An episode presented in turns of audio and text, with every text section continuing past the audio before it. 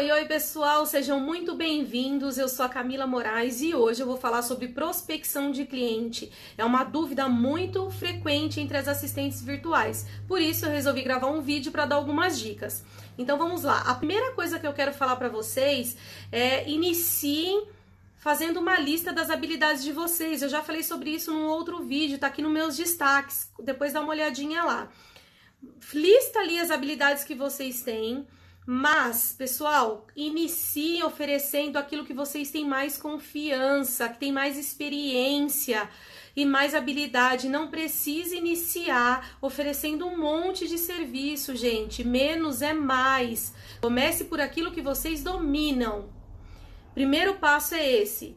A segunda coisa é escolher um nicho. Gente, isso é muito importante. As, pe as pessoas me perguntam, mas eu não vou poder oferecer outro tipo de outro para outro segmento? Vão poder oferecer, pessoal. Só que a partir do momento que vocês segmentar, fica mais fácil para você entender a dor do seu cliente, fica mais fácil a, a comunicação entre você e o seu cliente, fica mais fácil você mostrar para o seu cliente como você pode solucionar a dor dele e quais os benefícios ele vai ter ao contratar o seu serviço.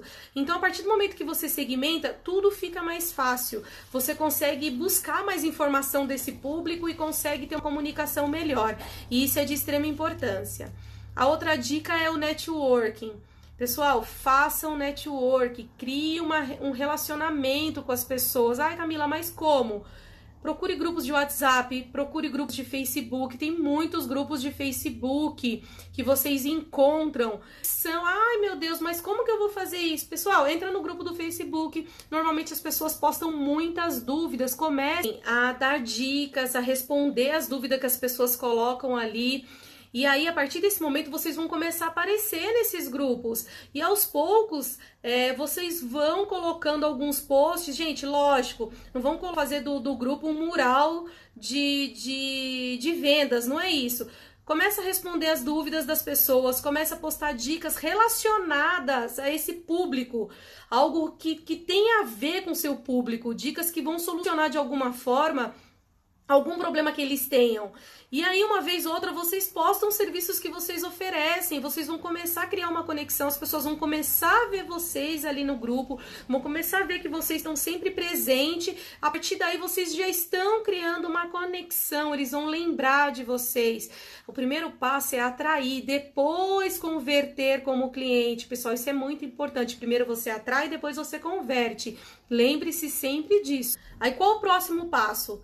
Já definiu quais serviços vocês vão oferecer, já escolheu o público, já entendeu a dor desse público. Crie uma apresentação, uma apresentação clara e objetiva, onde o seu cliente, possível cliente, né, entenda o que realmente você faz e quais benefícios eles vão ter ao contratar os serviços de vocês. E a partir daí, vocês podem enviar essa apresentação por e-mail, pelo WhatsApp ou até usar em algumas postagens que vocês fizerem. Então é muito importante essa apresentação.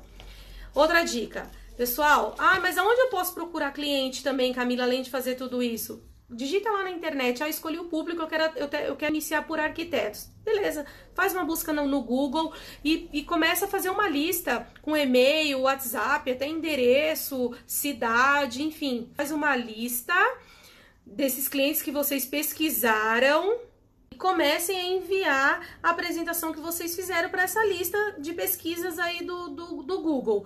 O próximo passo é vocês fazerem, criem lá um perfil no LinkedIn. O LinkedIn é uma mídia social onde empresas procuram profissionais e profissionais colocam currículos lá, as experiências deles. Então, as pessoas interagem ali nessa mídia social.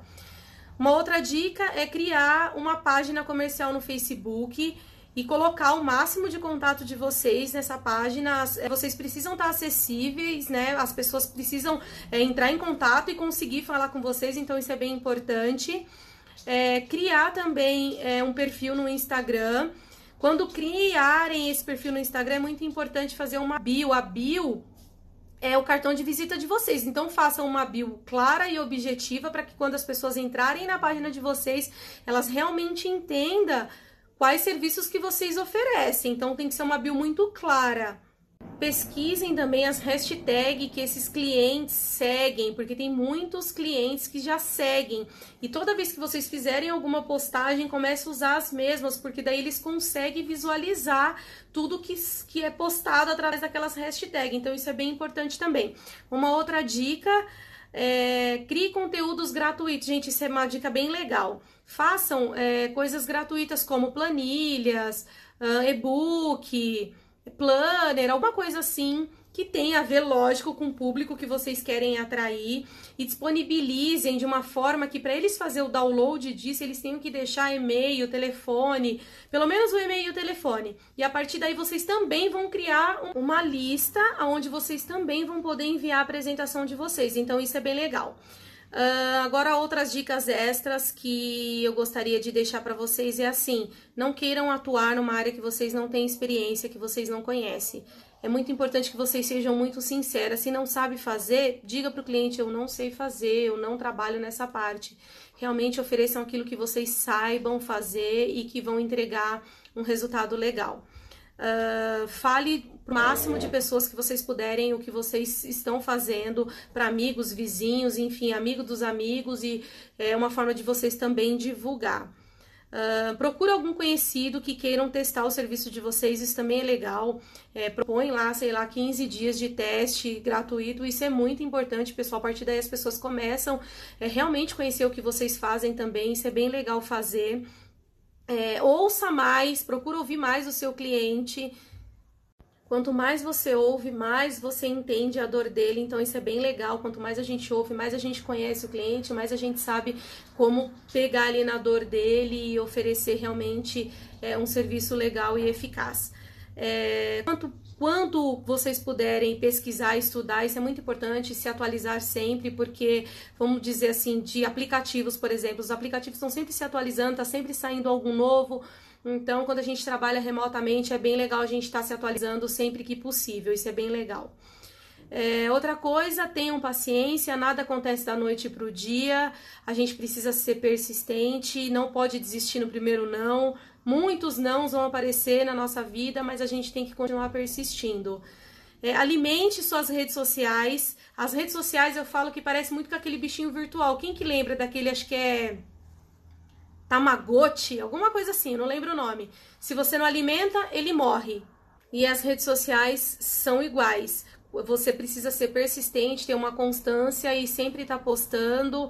É legal que dá para você, o que você posta no Instagram, automaticamente ele posta no seu Facebook, dá para você fazer essa integração.